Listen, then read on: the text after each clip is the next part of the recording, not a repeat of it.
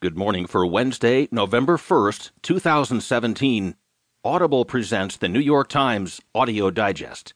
Here's what's making news on the front page. Mile long truck attack kills eight people. A cowardly act of terror, Mayor declares. In today's national headlines, advisors added to solve a problem pose one.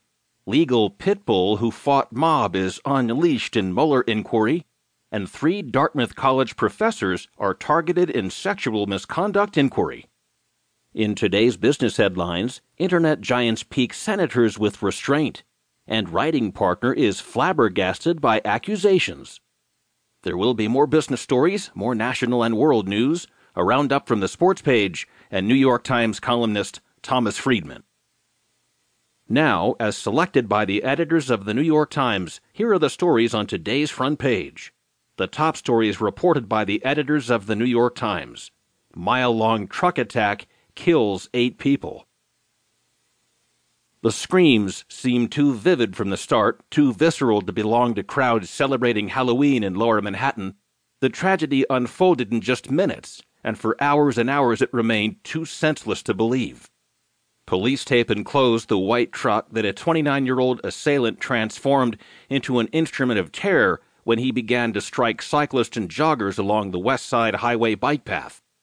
Bodies lay strewn along the way, and for those who encountered the scene on Tuesday, the aftermath was as confusing as it was gruesome.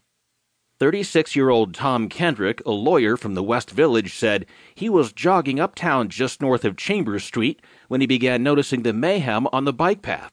He saw a battered body and bicycle in the bushes alongside the path, Farther up, he found three bodies close together, also battered cyclists. I approached to see if I could help, and they did not need help. They appeared to be dead, Kendrick said.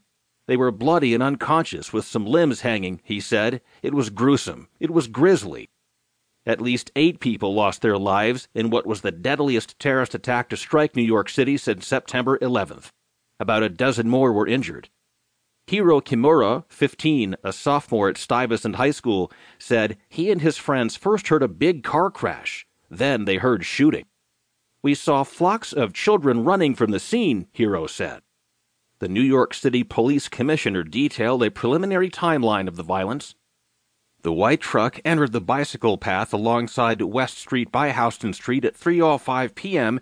and drove south, hitting pedestrians and cyclists along the way. The runaway truck drove 20 blocks before ramming into a school bus at Chambers Street. The crash reportedly injured two adults and two children who were in the bus. The 29 year old man driving the truck exited it with what appeared to be two handguns, according to Police Commissioner James O'Neill, at which point a uniformed police officer approached the man and shot him in the abdomen. Early reports suggest the assailant may have yelled, Allah Akbar at some point after exiting his vehicle. A paintball gun and pellet gun were recovered from the scene later. Many of the children attending schools in the area were horror struck. The mother of a 13 year old girl who came face to face with the suspect said her daughter was too traumatized to talk. The mother was walking with her daughter and two other children being escorted by a police officer from the scene. She was right in front of the shooter. He had two guns, the woman said of her daughter. Here's the next story on the front page. It's reported by Jose A. Del Real and Corey Kilgannon. A mangled bus and bodies lying everywhere.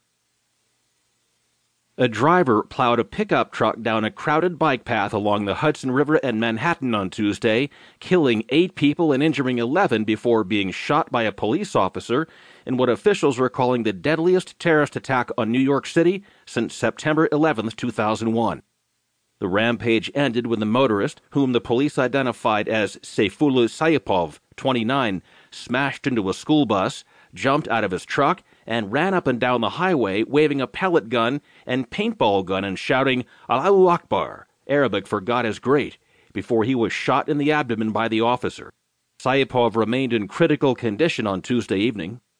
Mayor Bill de Blasio declared the rampage a terrorist attack and federal law enforcement authorities were leading the investigation. They discovered handwritten notes in Arabic near the truck that indicated allegiance to the Islamic State, two law enforcement officials said. De Blasio said at a news conference Based on information we have at this moment, this was an act of terror, and a particularly cowardly act of terror aimed at innocent civilians. Five of the people killed were Argentine tourists who traveled to New York for a 30 year high school reunion, said a senior official in Santa Fe province, where they were from. Belgian officials said one of those killed was from Belgium. Saipov came to the United States from Uzbekistan in 2010 and had a green card that allowed permanent legal residence. He had apparently lived in Paterson, New Jersey, and Tampa, Florida. An official said he rented the truck in New Jersey.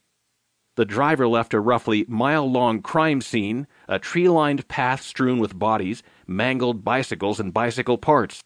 Six people died at the scene and two others died at a hospital, officials said. The authorities credited the officer who shot Saipov with saving lives. Here's the national page.